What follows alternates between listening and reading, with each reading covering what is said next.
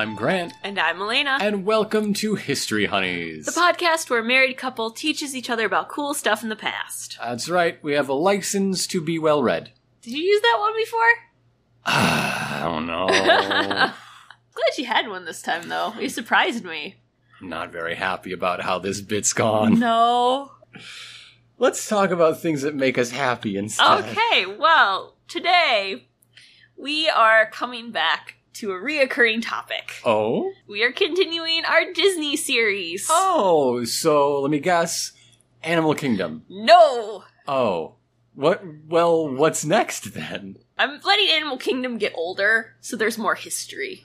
So what we're going to talk about today is some lost Disney. Oh. Specifically, things at Walt Disney World that did exist and that don't now. Mm-hmm. But that aren't in any of the parks that we've already talked about. Any stuff that, like, almost existed? Some stuff that almost existed, too. Okay. But a bigger focus on things that did. But don't. But don't. No mo. Yeah. Cool. And that are not in Magic Kingdom, Epcot, Hollywood Studios. So. Or that darned whippersnapper. Of Animal Kingdom. Those youngins and their animals. What we're going to talk about first, actually, is kind of like the predecessor to Animal Kingdom. Oh, well, let's get right to it. So, we're going to talk about Discovery Island first. Mm-hmm. Discovery Island is an island in Bay Lake. It's about 11 and a half acres. And Bay Lake, that's the big lake in the middle. The Contemporary Resort sits on it. Well, and Fort Wilderness Lodge and Campground. But yeah, that's the big Bay Lake. Discovery Island is... well, not right in the middle of it, but kind of. It's kind of off to the side, but it's in the middle. That is what keeps it from being Discovery Peninsula, yes. Yeah. It's in the middle. Well, it's not, like, dead in the middle. It's just, it's, like, three-quarters in the middle. Sure, sure. So, it operated as an attraction from 1974 to 1999. It was basically, like, kind of like a nature preserve zoo thing where it had some animals and it had birds, and a big part of it was just the nature environment. Crocodiles. Not a specific attraction, but you know what? They were probably around. Well, it's more likely they had alligators. What's up? You just crocodiled alligator me. You jerk. I was busy thinking about stuff, and then you just swooped. That's rude. You're rude. So anyways, because of this with the animals and the design and all that, it can kind of be seen as an Animal Kingdom on a very, very different scale. Yeah. An 11-acre scale. Yes. So the island itself was bought by Walt Disney in the 1965 property grab that was happening. Mm-hmm. For more on that, listen to the Magic Kingdom episode. Yes. It had previously been owned by a family, and they had been living on it, and was called Raz Island until about 1937. Were they the Raz family by any chance? Ah, I see. And then from the 30s to the 50s, a man by the name of Delmore Nicholson, who was apparently Florida's first disc jockey, owned the island and lived on it with his wife and pet crane. And then coming at you live from Raz Island, spinning all the hits of the 30s, and that's it, because we don't have any other hits. He changed the name. It was called Isle Bay Island. Isle Bay Island. Yeah. So he was a wacky morning zoo crew DJ before such a thing existed, yeah. I'm guessing. Prank calling Herbert Hoover. Yes. So then, in the 50s, it was sold again and became a hunting retreat for a while. It was called Riles Island during that time. And then Disney bought it. I hope nobody hunted that poor crane. Well, I hope they took the crane, with them. It was his only... well, they had a falling out. Oh, yeah, so they left it behind. Yeah. And then they're like, okay, I really don't like this crane. Now it's a hunting island. Go kill it. A jerk. But no, Delmar Nicholson, years later, is like, I was such a fool. I have to go back. I have to go back for my one true friend. And he got there just before the crane was shot and saw it with his own eyes. Oh, man. Just wait for the movie. Well, now we know Discovery Island, it's haunted by a crane. The tears will not stop falling. Oh, it's powerful. Yeah. Yeah. Yeah. And there's like a grave marker there somewhere hidden away that's dedicated to the crane. Sometimes the show is about facts. Sometimes it's about animals that think they're people. When Disney bought it, they originally called it Blackbeard's Island. And this name can be seen on some of the early maps before development started. Mm-hmm. Which is weird because Ian McShane wasn't even born yet. As they started work on it, 15,000 cubic yards of soil were added. So they could increase the land. Mm-hmm. And it opened with a name change to Treasure Island on April 8th, 1974. Which is weird, because Robert Louis Stevenson was long dead. And it had a loose pirate theme.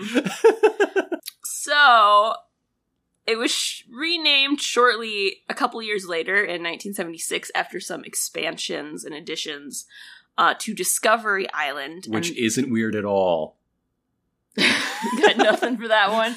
Got nothing. So they did remove the pirate references, and they decided to focus on the animals and the nature of it. Mm-hmm. Hence, I guess, Discovery and not Animal Island. The Treasure Island theme does make sense, because it was one of Disney Picture Studios' first live-action films. Yeah. And, you know, classic story regardless. Well, and they didn't go, like, too crazy with the theme to begin with. Like, the map and stuff originally had it in there, but a lot of the attractions didn't focus on that so much. Mm-hmm. And a lot of the things that they said that they were going to do, that they, like, themed piratey, they never actually, like, built.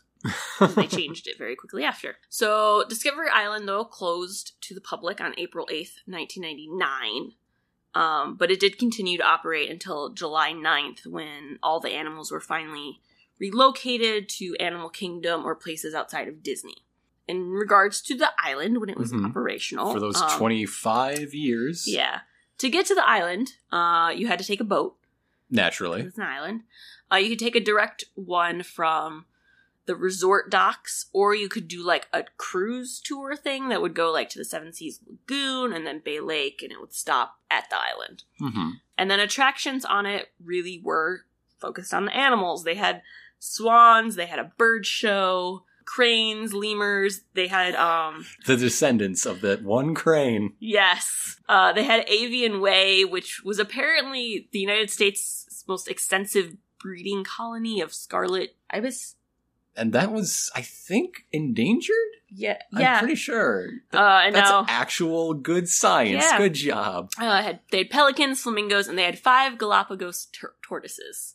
Now, in 1981, it was made an accredited zoological park by the American Association of Zoological Parks and Aquariums. Oh. Which is really good. So that means, like, they weren't exploiting or abusing the animals. Thank goodness. At that point, no. That they were also doing conservation things. At that point, yeah. Okay, cool. Unfortunately, they do have a little bit of a bad history, and it's not like the Disney company. It was actually like some specific employees. Oh. The park faced charges of bird abuse in 1989. After a 2-month investigation resulted in 16 state and federal charges against the company and 5 of its employees. Wow. Why would you get this job if you hate birds that much? Seriously. Some of these people seem to hate birds. So a big aspect of this revolved around the treatment of vultures. Mm-hmm. The least cuddly of birds, if we're going to be fair. And the vultures weren't actually like, they weren't an exhibit. Like, they weren't a thing they brought there type thing. They were just the locals. They were like, yeah, they had an issue of, like, vultures. And so... It's like the rich kids and the townies, but it's the employees and the vultures. Yeah. It originally came about that they were going to relocate the vultures. They were eating other animals. They were causing problems with the public. Mm-hmm. They were very territorial. They got, like, approval to do it, and they were, like, walked through the steps to do it. But basically... The people in charge of it that worked on Discovery Island, who was, like, in charge, did not do it the right way and became, like... They were a crazy person, apparently, because serious, like, animal abuse happened, and they were instructing a lot of their employees to follow through on this abuse. What? It's like the Sanford vulture experiment. What? So they were charged with issues of like lack of food, water, shelter, that they were confined to, mistreatment, and some deaths with these animals. Workers were acting under the direction of the curator, Charlie Cook. And the vultures, as I said, were supposed to be relocated, and at least 120 were, like, documented to be relocated. And during a visit, 19 vultures were found in a shed that was legally only supposed to hold 3, and there were several that were dead in there. Investigation would lead to finding out that this guy, Cook, had, like, 72 vultures in there at one point, that he would instruct employees to kill them. Or, like, beat them. Vultures will beat back, though. That I would hate to have that job for so many reasons. Yeah. So it was very, a very bad situation and a very bad time. Charlie Cook was sentenced to being bound, gagged, and thrown in a room with 19 vultures. I hope so. So it was not a very great time, and not, obviously, great publicity or great things for the animals, but it was like an isolated thing. Like, there aren't not that I could find any other accounts of, like, animal mistreatment happening. This was like, because they learned to cover it up better. Maybe. That's a bad thing that happened. An interesting thing, though, that came out of Discovery Island and its animals, though, and the fact that it did have, like, a zoological accreditation, is that it was the home to the last known dusky seaside sparrow, which died in 1987. Like, died extinct? Extinct, yes. Yeah. The last one. Oh. So, the dusky seaside sparrow is a non-migratory bird found in Florida's Merritt Island and along the St. Johns River. And it's a subspecies of other seaside sparrows, very different coloring and song. It's thought that they were isolated from others like 250,000 to 500,000 years ago. That's how you get speciation. Yeah. That's how it works. This is not a science show. You just got to trust me on this one. Listen to Blastro Podcast. There's a good evolution episode. I was on it. So the reason for their extinction. Guess what? Humans have a lot to play in this. The Merritt Islands were flooded to reduce mosquito population around the Kennedy Space Center when it was being built. Oh, and since they're not migratory, that's all the habitat. Well, that was their nesting grounds, yeah. Right, yeah. And so it drowned out all of that in the process, and their numbers dropped. And then the marshes around the river were drained for highway construction. So more habitat loss. Yes. In addition, mostly the habitat losses, but also, like, pollution and pesticides played a role. And by 1976, there were 11 males that were counted in the St. John's marshes. And by the time the government decided to do anything to try to save the species, they hadn't seen a female since 1975. Wow. Those 11 males are just screaming, "Put me in the vulture room. I don't even care. I'm done." So by 1979, there were only 6 remaining. Some cross-breeding attempts were made. But, you know, that can have a lot of issues of being able to breed and actually continue to do anything for a species. In 1983, the last 4 were taken to Discovery Island, where they continued to try crossbreeding. And also so they could just live out their days. Yeah, yeah. The last one that died was believed to be between 9 and 13 years old, which is very old for a sparrow. As I said, in 1987, it died. But that's, like, kind of a really interesting thing that, like, they were a part of. Yeah. Because you'd kind of think Discovery Island would just be like, oh, yep, they have flamingos, they have these things, they have all these. But no, like, they have the last of a species. It does make it seem a lot less kitschy than one might think. Yeah. I'm sure the presentation probably still was, but that is a legitimate scientific oddity. Yeah, and the fact that they were also, like, at that time the crossbreeding was still going on means that there was some, like, active zoological practices happening there. Right. As we know, Discovery Island, though, got shut down. you might enjoy this. Sure. People might enjoy this. I hope I enjoy this. So after it was closed and, no longer functioning, in the late 1990s, Disney was meeting with Rand and Robin Miller, the creators of the Myst game, and Richard Vander Wende, collaborator on the game who did the follow-up Riven. The sequel to Myst. Riven. They didn't call it Myst 2. They called it Riven, the sequel to Myst. Yeah. So their idea was to turn Discovery Island into an interactive experience for Myst. And it would be named Myst Island. And it would duplicate the look and feel of the game. And what would happen is every day a small amount of guests would be allowed to go to the island, taken by boat. And they'd be dropped off in the morning, and that late afternoon they'd be picked up, and they would just be left to explore the ruins of Myst Island. And whatever happened to one person would be a very different experience than another person, because there wouldn't be, a certain path they were supposed to follow. They were just supposed to wander. It'd be like an open-ended adventure LARP? Basically. That's so cool, though! And Disney was super into the idea. They were, really gonna do this. There was, already a market for it. People who were fans. You cannot overstate how huge Myst was. There were more copies of this game sold than personal computers. Yeah. Disney actually had their publishing house publish a coffee table book of art for Myst and a series of novels about the game, all kind of leading up to it. And it's stuff that the creators of Myst are really happy about, because it showed that Disney, saw how important, the material was. Mm-hmm. But it didn't happen. No, this is the first I've ever heard of this. Some of the, never really found out exactly why it didn't happen. Some of the speculation is the fact that it is only 11 acres. The logistical issues of, trying to build up what they need to build and, The world of Myst is too great for your piddly little island. Well, more so why the fact, don't you slap a DJ down there and be done with it? You're going to have, construction equipment offshore and, all kinds of crazy stuff. Also, the cost of the technology needed to make the right environment. Mm-hmm. They would really need kind of the best technology. And there was just a lot of costs that went in. Nothing else was really released about why they didn't do it.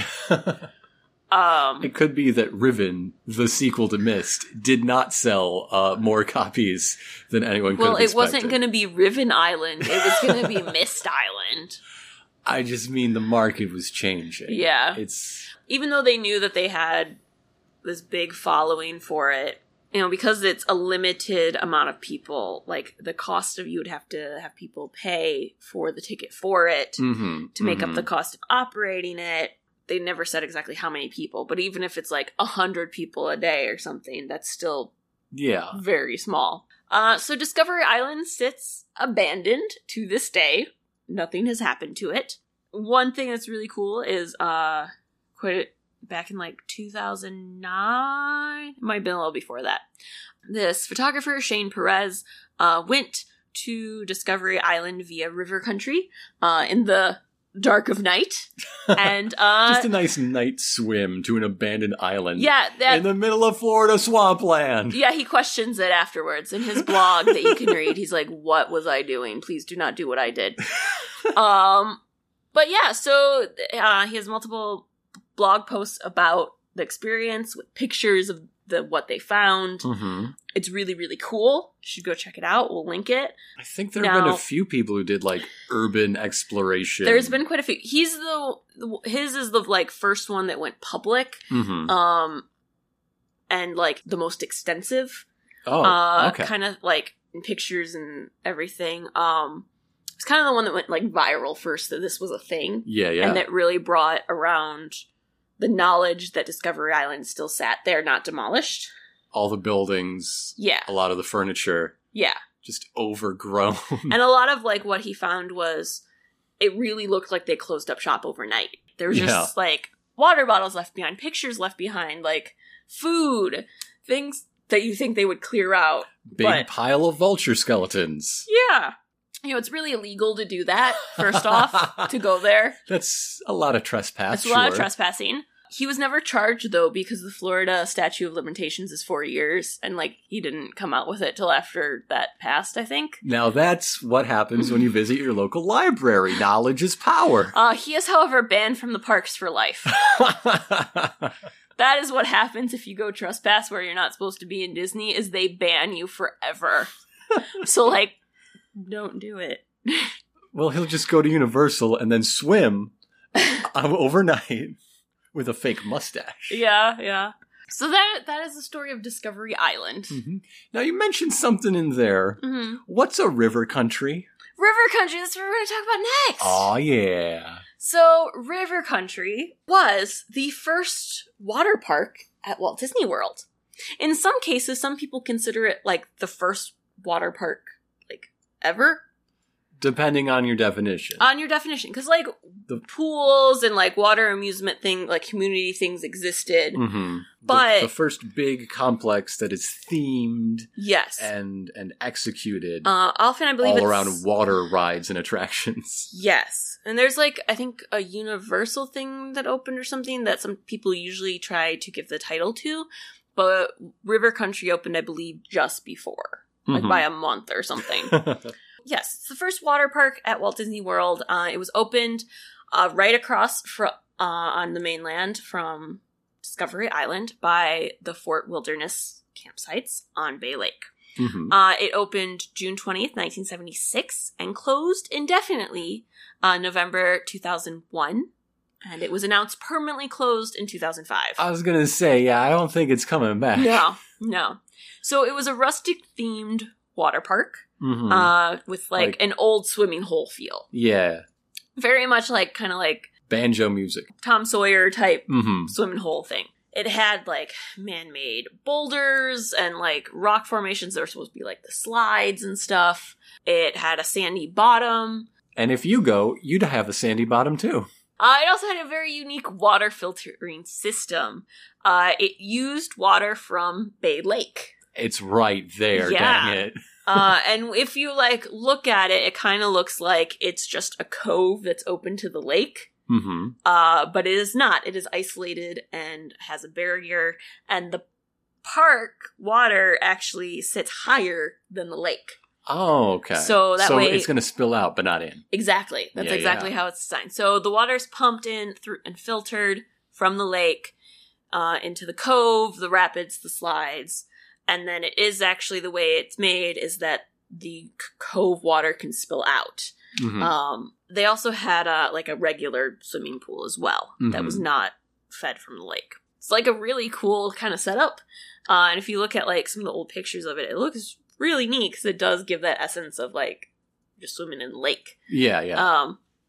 But you're not. Though that's when I question a lot of, like, how did they keep the alligators out? Because it really, there's not a fence. You go to, like, the other water parks, there's giant fences. Mm-hmm. That one didn't have a fence. In 1989, Typhoon Lagoon opened and had more of everything. It was bigger. Yeah. More slides. And in 1995, Blizzard Beach opened, and that had even more. I went there. I've been to that one. This is the most time you've ever been in the water and the whole time we've known each other. You tried to kill me on that one water slide. It's not my fault. You went on top. You, like, flipped on top of me. It's not my fault. The lifeguard was just, like, cheering us on, though we were practically drowning. It was a skilled dismount. You gotta work hard to look that bad at it. Yeah.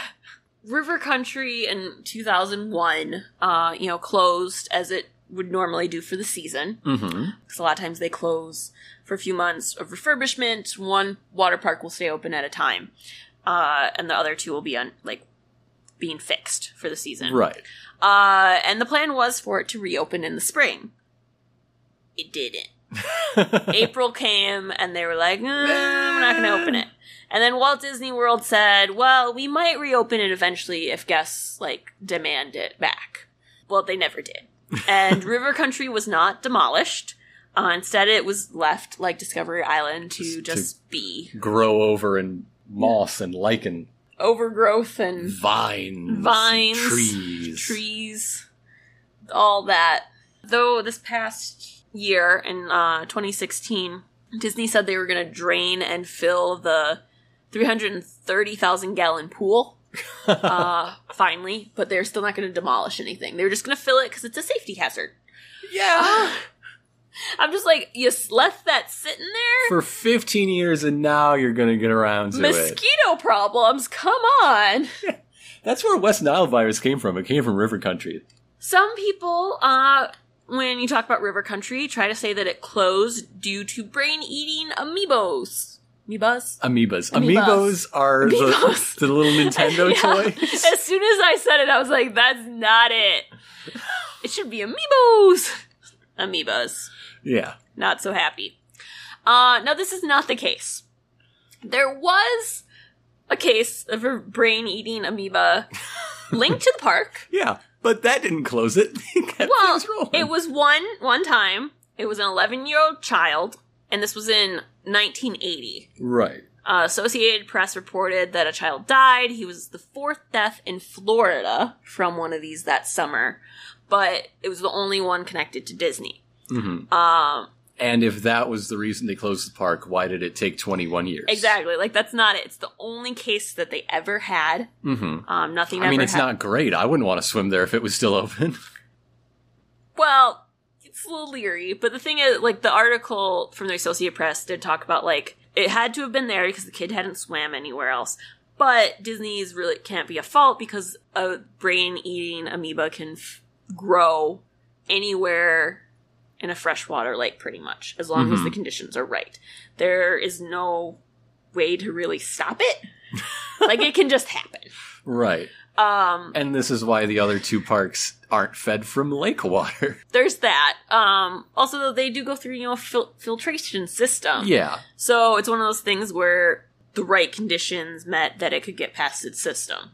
But it's very rare, and nothing else did happen. So, considering how much later it closed, that's not why it closed. Mm-hmm. And they must have been doing something to help fend that off. Now, some people also say that maybe the park closed because it had an awkward location, wasn't great for people to get to, and now there are these other parks. That's true. I mean, it was competing against two bigger, nicer water parks. Which does come into play. Big thing, though, is the park closed, you know, when it shut down for the season, it was shortly after September 11th. Mm-hmm. Walt Disney parks were hit really, really hard. All tourism and travel. Yeah. All tourism was hit. And so in the months following, they were cutting costs throughout the entire parks. Mm-hmm. People were laid off. A lot of parks were operating on shorter hours. Some resorts were closed. Things that were in the works were just canceled. So They were cutting costs, and it makes sense that as they're trying to stay afloat during all this, that when it comes to reopening this park, they just say no. And then as time goes on, like, you haven't had it operational, mm-hmm. the amount of time and cost that would go into doing it, making it operational again might not be worth it. Right. So that's really what led to the demise of River Country. Part of it is still used. Yeah. The entrance gate is the gate to Mickey's Backyard Barbecue Dinner Show. And the restrooms are in use as well. Now that sounds kitschy. Right? So that is the story of River Country. Not a river. Kind of in the country. Kind of. So we're going to continue on, and we're going to talk about something else that's in the area around there. And that is the Fort Wilderness Railroad. Are we ever going to get away from Bay Lake? No, like everything surrounds it. Fort Wilderness Railroad. Mm-hmm. That's what we're going to talk about. Now, Fort Wilderness is the campground and cabin mm-hmm. resort that we talked about, and that opened in 1971.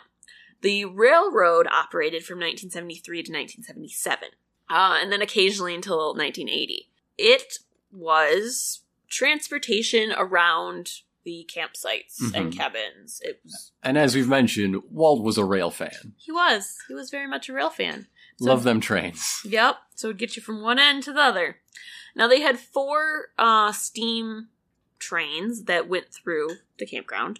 The trains were themed after plantation locomotives. So Oh! I know, it's a bad name. It's a bad name. Huh. But that's an open-air style car that moved food. Okay. So, like, sugar cane and pineapples that was found on the Hawaiian Islands. I know. Okay. I know. That's what they were called. Not what I named them, that's what they were called. So it was to give them transportation around the campsites and then also to River Country. Mm-hmm. Now, it closed partially due to the size of the train's fuel tanks. Mm-hmm. They weren't very big. Right. Track problems due to the land it was built on. Also, noise and pedestrian safety issues. It said that a child was hit on a bike. What? No, you can't do that. Yeah. This is why we're never going to the campgrounds. They got deadly amoebas in the water. You'll get hit by a train. There's no trains anymore. Just and you know what? Grease spot on the L&M. Kablooey. We can never talk about trains. We can't talk about being hit by them. I know that much. Also, about the brain-eating amoeba. Yeah. You're not allowed to swim in bodies of water in the Walt Disney World property. Yeah. Beaches are only for sunbathing. Don't go in the water. This has been clear since, like, the 1990s. And they've made it even clearer since last summer. Yeah, don't go in. There are some big things that might get you, too. It's Florida. Don't go in the bodies of water. I think that should just be assumed. So... After it closed, several of the cars were used in Downtown Disney for ticket counters by Pleasure Island. That's cute. One was used outside Typhoon Lagoon for a while as well. Mm-hmm. Now, the ones that were at Downtown Disney, which is now Disney Springs, are gone and were sold to private individuals. Other rail fans, I imagine. And the engines were sold to various rail fans as well, including some to the Carrollwood Pacific Historical Society. They have, like, group ownership and stuff. I cannot imagine using these trains. There is one of the people who owns one of the, that they talked about it, owning it, does have, like, a personal railroad. But I mean, I'm like, how rich are you? When it was in use, when it was ferrying people from the front of the campgrounds to the back and the water park. Uh-huh. Like, being in swimwear is very uncomfortable for me. Oh. Well, you have quite the look when you're in your swimwear. I don't want to be seen anywhere but a beach or pool or water park. But you'll walk from here to the beach with me in that outfit. Yeah, because I'm very unhappy and I want to share it with the world. It is, like, the most amazing outfit. But ever. Just me and 30 other people like me just hanging out on a train. Cha-chunk, cha-chunk, at least cha-chunk. You're all, like, going to the same place. Whenever I pictured it's surreal, and I know it's entirely my own hang-ups in beach fashion. I mean, we basically did the same thing on a bus going to Blizzard Beach. Yeah, I didn't like that. I liked being there. I didn't like going to and from. And you didn't like anything there because you just had to walk around in your swimsuit. Well, no, that's fine. That's in context. Yeah. I'm already there. Everyone is wet. Yeah. It's fine. So anyways. So you just mentioned something else. Yeah. So I mentioned some Downtown Disney. Mm-hmm. And we're going to talk about a specific part of Downtown Disney, and that is Pleasure Island. I got a feeling you really structured this episode like dominoes. I actually didn't. It just came out this way, and I'm really proud of it. Pleasure Island is a strip club. No. It sounds like one. It totally does. It was a section of Downtown Disney that were nightclubs. Mm-hmm. Not strip clubs, but nightclubs. There was also dining and shopping. It opened May 1st, 1989. And all the clubs were closed in 2008, but stores and restaurants did remain. Mm-hmm. The clubs themselves were not old enough to drink. No. It was really, really successful for quite a long time, because it was one price for multiple clubs. Oh, that's how they get you. So, yeah, it was, like, very popular attraction for adults. Mm-hmm. You could just go for the evening and go try all the different places. Every night at midnight was celebrated as New Year's Eve from 1990 to 2005. They would have a big like fireworks and a big celebration as though it's New Year's Eve. So I guess the clubs were old enough to drink before the end of their first month, really. Yeah. Yeah. June 2008, Walt Disney World announced that over the next 2 years, the clubs would be replaced with stores and restaurants. And they said it was not due to a decrease in attendance, but feedback that... we're tired of clubbing. People want more family-friendly places. It's Groundhog Day out there. New Year's never ends. We need relief. All the clubs, as I said, closed that year in September. And... parts of it were portioned off and other things were brought in. You could buy annual passes to Pleasure Island. Like, you could just go clubbing every day if you wanted, because you had a pass. This just seems like the dumbest Stefan sketch from Weekend Update. It does. They've got nothing except fireworks. The end. I will say, though, if anything, it's kind of a great marketing thing to bring in locals, I feel like. Yeah. If you're the type of person that does like to go out to clubs, that's probably a great way to, do it and to entice those people to come to Disney and not go elsewhere. Pleasure Island's hottest club is 8-Tracks. Yeah, so we're going to start talking. I would like you to do this for every name we get to, okay? They've got 40-year-old men in comb-overs and fanny packs. I miss Stefan. And that's pretty much it. It's my favorite. So yes, 8-Tracks was one of the clubs. It was a 70s and 80s themed club that opened in 1994. And it replaced a club that opened in 1989 that was a new wave club called Videopolis East. And they had 170 screens that just played, the music. And then it was renamed Cage in 1990. So it was Videopolis East, Cage, and then 8-Track. So it started as an 80s club in the 80s, and it ended as a retro 80s club. In the 90s. So there's also the BET Soundstage that was there from 1998 to 2008. It replaced my favorite name, Neon Armadillo. A live country music band club. You know, every Neon Armadillo has neon syphilis. That's true. Yeah. Neon Armadillo is the best name. There was also Celebrate Tonight, which was an outdoor dance party focused on family and kids. And that operated, after it technically closed. It's what they did with, the area. Mm-hmm. So they're transitioning it. There was Comedy Warehouse, a nightclub with an improv troupe that closed in 2008. It did very well. It got a lot of return audiences because it was improv. It changed every night. And because not every tourist is from Chicago. Yep. You walk 10 feet and trip over an improv show that you were supposed to be at, but you lied, saying you had other plans. Yeah. There's also the Mannequins Dance Palace. What? That sounds terrifying! It was a techno-trance, multi-story, revolving light dance floor that had, people as mannequins dancing. That still sounds terrifying! Right? I don't want to go there. There was Motion, the top 40 music video place. And that was replacing Fireworks Factory, Wild Horse Saloon, a country music dance club, and barbecue restaurant. If it's a saloon, why are you making fireworks there? That's poor planning. That's dangerous. There's also the Pleasure Island Jazz Company with live jazz, and that replaced the Raglan Road Irish Pub and Restaurant. I hope they at least had live Irish bands. This one's pretty great. There was the Rock and Roll Beach Club. It's a rock-themed dance club with live bands. What it replaced, however, was the best. XCFR Rock and Roller Dome, a short-lived dance club where you put on skates and you dance to rock and roll. Every Thursday's roller derby night. Watch out. Some of these places sound amazing. I would go to this club just to see, what that's like. Now, they also, the most popular place was the Adventurers Club. Where you could shoot a man. It was a 1930s-style British explorers club with flamboyant characters portrayed by improv actors. Everybody with, pith helmets and those big bushy mustaches. Yep. I say, my good boy. Yep, so... styled after, private club of world travelers, set in 1937.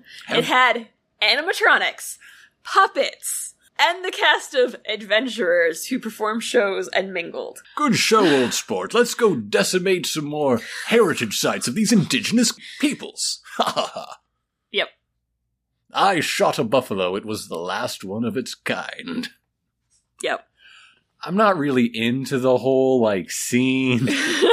Part of it was centered around this whole story of a fictional legend who, created Pleasure Island. It was the previous owner, Meriwether Adam Pleasure. Oh, no! Oh, that's before they figured out that porn names are supposed to sound enticing. Yeah. Oh! So, Disney Imagineers, Roger Cox and Joe Rohde. Joe Rohde! Yeah, who later did Animal Kingdom. I love Joe Rohde! They created the club. Oh, Joe Rohde, you've gotten so much better. The club's unlikely hero, Emil Blehale, was a semi-autobiographical character Cox created. It was the little guy from Ohio who gains respect. Okay, so you, made up this stupid-ass club, and then you put a Mary Sue in it? Yep. You did that? Yep. So it had, shows that were happening during the evening, different characters you could meet that wouldn't only just mingle, but then you could go to different rooms and there'd be something different happening. They were scheduled, though, to have a break from stuff going on so people could go outside for the New Year's Eve thing. Partly because the fireworks were set off from the roof of the building and they needed people outside the building and not inside of it when that was happening.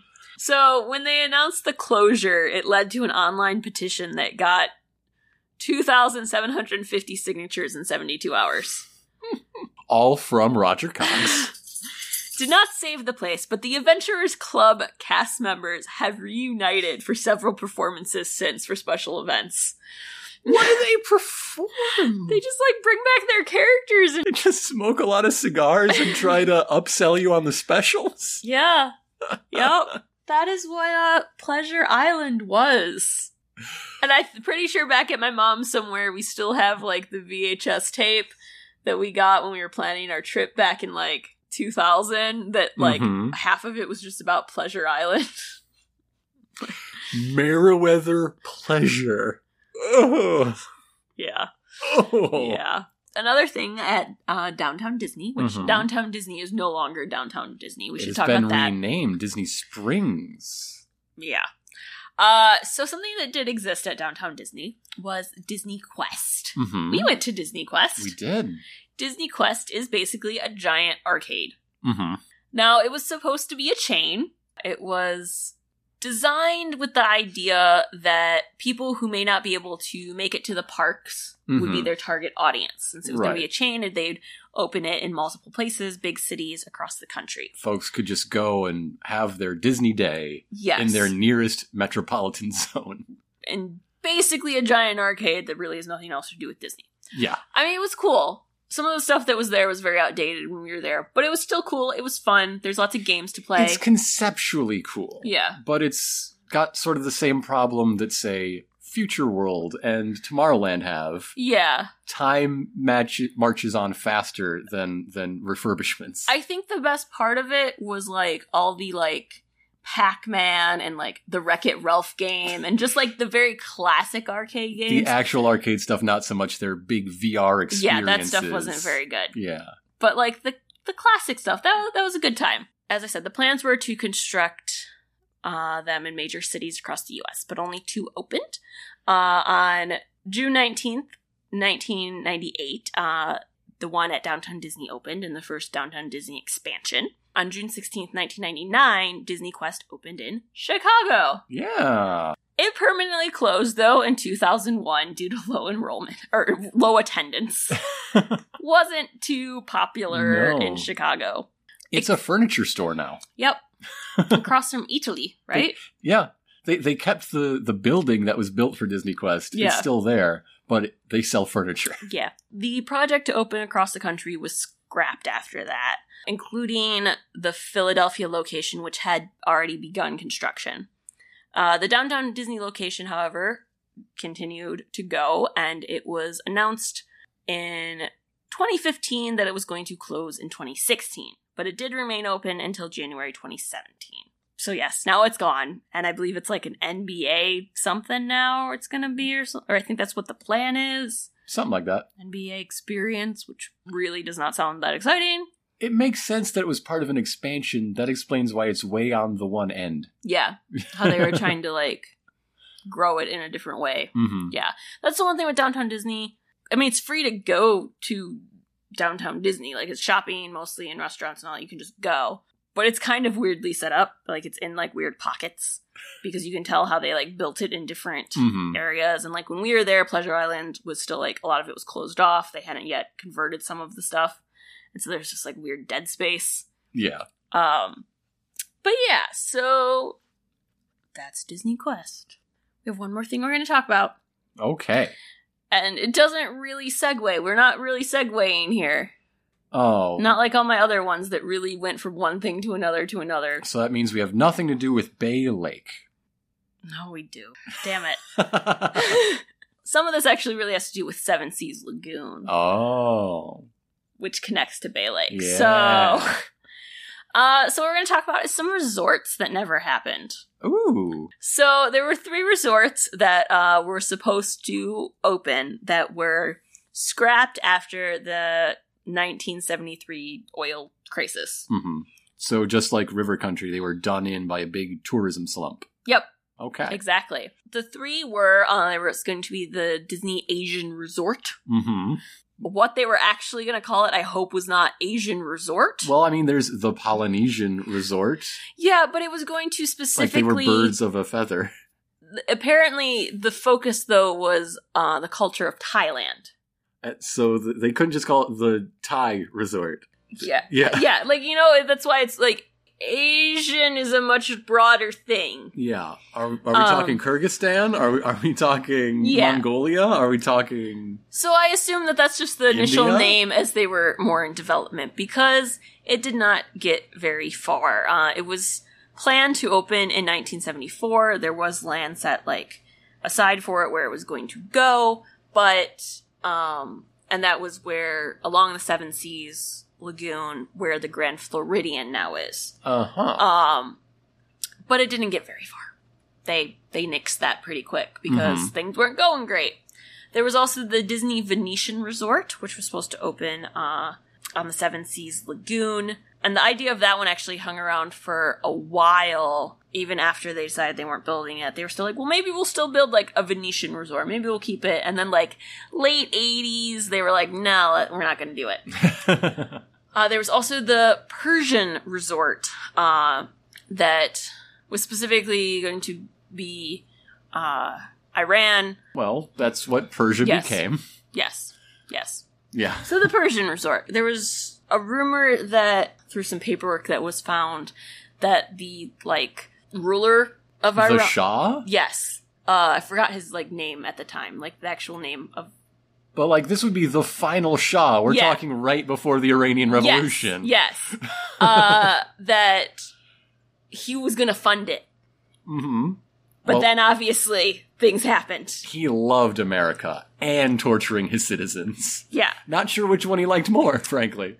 So that did not happen, obviously. The resort designs, though, did talk about there being a monorail running through it into Tomorrowland, which would have been interesting. So those three didn't happen because of that, the oil crisis. There was also the talk of a Mediterranean resort that was proposed for the same area the Venetian would have been in. And the land was cleared to, like, start that process, but, again, it never happened, partially due... I guess the land that they were going to use was found to kind of be unstable with being too marshy, basically. And there was also the Fort Wilderness Junction that was sometimes called Buffalo Junction Resort. It was going to be between Fort Wilderness and Wilderness Lodge. It was announced in the 1990s and was going to be an Old West themed, but the recession of 1992 made it postponed indefinitely. So those are a few of them. One other one, which we are going to end on here is about the Pop Century Resort. Okay. Which kind of happened and kind of didn't. Well, let's talk about this liminal state of existence. So, in the 1990s, Walt Disney World opened the first value-priced resorts. You had All-Star Movie, All-Star Music, All-Star Sports. Yeah. They did really, really well because they were cheaper. Because some people just want a place to put their heads. And some people just don't got that much money. Yeah. So... then they began development on the Pop Century in 1999. It was set to open in 2001. Originally, it was supposed to be kind of like two resorts in one. They would have the legendary years. It would cover the 1900s to 1940s, and then the classic years, the 50s through 90s. Again, after September 11th, cuts happen to the parks and things change. Now, construction on the two started at the same time. But, then they had to start scaling back. The classic years did open in 2003, so delayed from what they planned, but it did open. The legendary years lobby and buildings were almost complete. But not. And the parking lot was done for it. Oh, well, that's the important thing. You gotta finish the parking lot. Well, they did get to use it for overflow for other things. These buildings were built, but they couldn't be in use because they weren't finished. And it wasn't until 2010 that it was announced the legendary property would be redesigned and finished and redeveloped as the Art of Animation Resort, which opened in 2012. And has apparently been very successful. Very, very successful. It's still considered a value resort, but a step up from it. It's a little bit nicer, has more... deluxe rooms available. The design is beautiful on some of those places. The Pop Century is really interesting in concept because you only see half of what they have planned. Yeah. And you can kind of tell it's not complete because, that's not a century. No. I mean, that's some of the lost Disney things. There's more stuff out there, but I guess this is part one. Yeah. One day we might get to more. So I guess the question is, what did you learn? I mean, I learned what the heck Pleasure Island was. Yeah, I really didn't know really a thing about it. Yeah, nightclubs, annual pass available. I should have looked up how much an annual pass to that cost. I'm curious. Yeah. Let's see. I didn't really know that Discovery Island was a legitimate thing.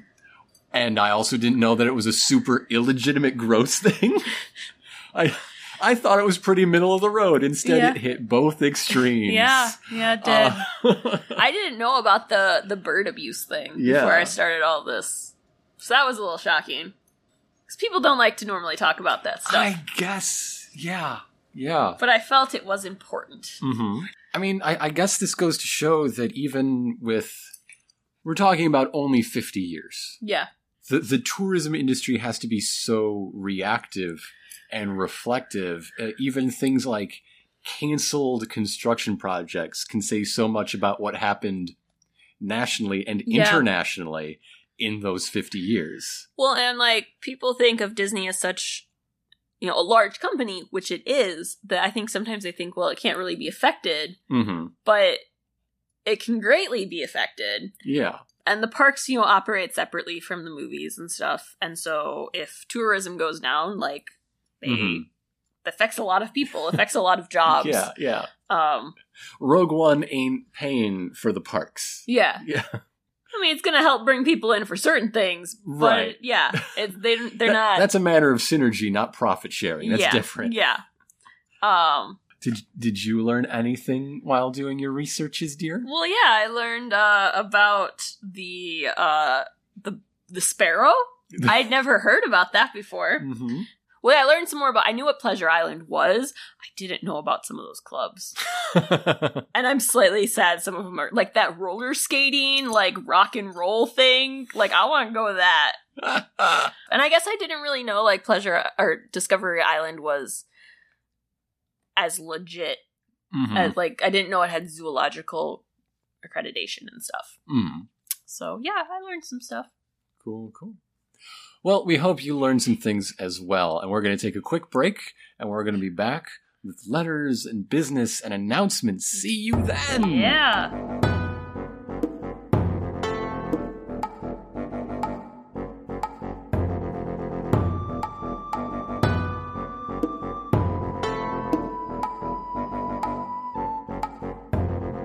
Welcome back, everybody.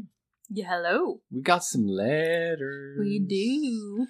The prompt for this episode was... summer local oddity or event or festival. Because it's summer. This is coming out on the 4th of July. Mm-hmm.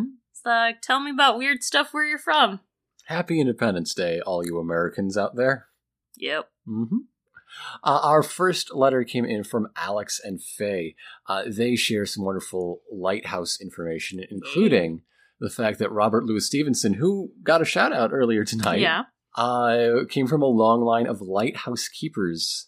As for favorite mayor prompt, Faye's favorite mayor was the mayor of her hometown of Lyme Regis. And Alex likes Hazel McCallion, who was serving her first term as the mayor of Mississauga, Ontario, during the Mississauga Miracle. She was continually elected again and again until she retired at age 93 just a few years ago. For the most recent prompt, Faye wants to talk about the Torchlight, a big gathering and procession where everyone carries a big flaming torch from the center of town to a nearby beach village to throw in a great big bonfire.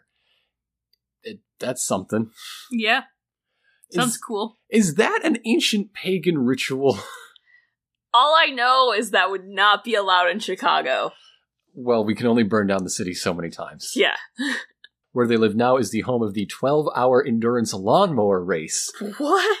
Which is a thing. Sounds like it would be something where I grew up. But in other news, they've also visited their local animal shelter, and they sent plenty of pictures of Freddy, their new kitty cat Freddy, who has this little black spot near his chin. Yeah. That's very cute. Freddy's very sweet. So congratulations on your new family member. And thanks for the letter. Peter writes in with a bit of a combination, both Muvia and a mayor story. When Monty Python's Life of Brian was released, a bunch of people banned public screenings of the film.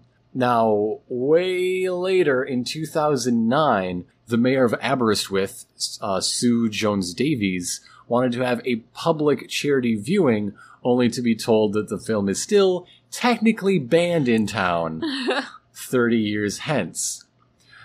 She managed to get enough interest going to not only get it screened at the local cultural center with special guests Michael Palin and Terry Jones.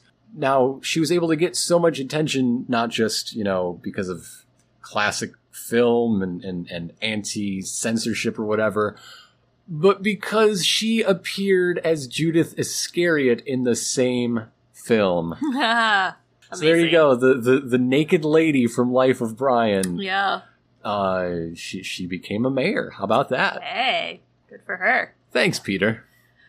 Final Gamer sent us an email. First off, they are very excited about our daily episode. Mm-hmm. Mayor Daily. It's the episode they never knew they wanted. They usually come out every 14 days, so this one was pretty special. Yeah. To answer the latest prompt, favorite summer event is the World Pipe Band Championships, which is held in Glasgow every August since 1906.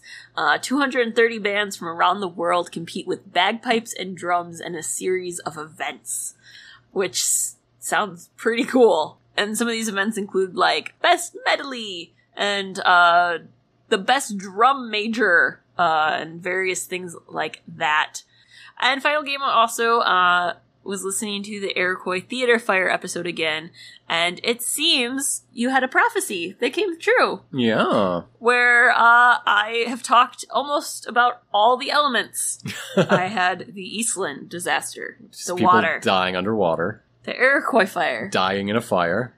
And now we have the November gales. Dying to wind. So now I have the challenge. Mm-hmm. Of figuring out how the Earth has killed people in Illinois, specifically Chicago. If we want to be strict about it, yes. I will do this. I have accepted the challenge. Thank you, Final Gamer.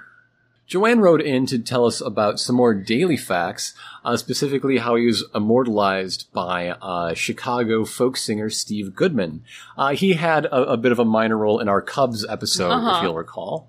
So if you want to look up the song Daily's Gone from Steve Goodman, yeah, that definitely comes with our recommendation as well.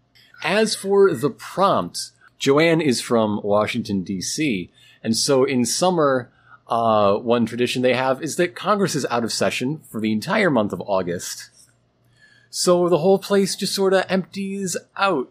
Congressmen go back to their districts to either meet or hide from their constituents. Yeah. So nobody's trying to go to their offices. It's just an empty town. A lot of the business ain't being businessed. Yeah. And thanks to Joanne for sharing Sexarchie with all your friends. Yeah. And for writing. Yeah. James sent us an email. James is from Oshkosh, Wisconsin.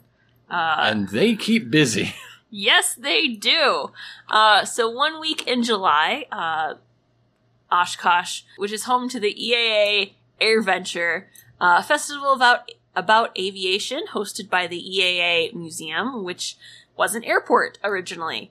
And people from all over come, and it's so highly attended that many people in the town rent out their homes and leave during it. It's a big Airbnb time of year. Yeah. Oshkosh also has their own carnival called Sawdust Days, which comes from the time when the city was a lumber giant.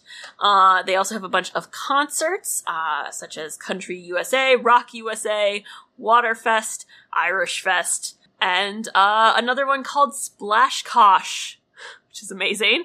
A festival that has live music and a 200-foot slip and slide. Hosted by Red Arrow Park and Garbage Hill. And Garbage Hill was a landfill that... Became a hill.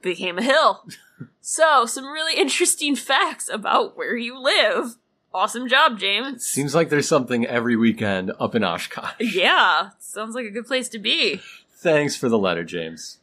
And if you would like to send us a letter, if you'd like to contribute to the prompt, if you'd like to give us a show suggestion... We got a pretty great one this week from Final Gamer as well. Or a question or whatever, you can send those emails to... historyhoneyspodcast@gmail.com. Mm-hmm. And our prompt for our next episode, I want to know everybody's favorite detective. Oh. Yeah. Oh, do you have an answer to this week's prompt? Do you have a favorite summer weird thing? I kind of like the air and water show because we've never gone. But we see it. And we just see and hear it all the time. And like the one time we walked, we were on a different beach for just going to the beach. Yeah. And while we were walking home, the Blue Angels just went overhead. Yeah, I like all the tourists who don't know what's going on and get really concerned. Why did a fighter jet just fly overhead? And they're like, oh, it's just an air and water show. Whatever. No big deal. Yeah.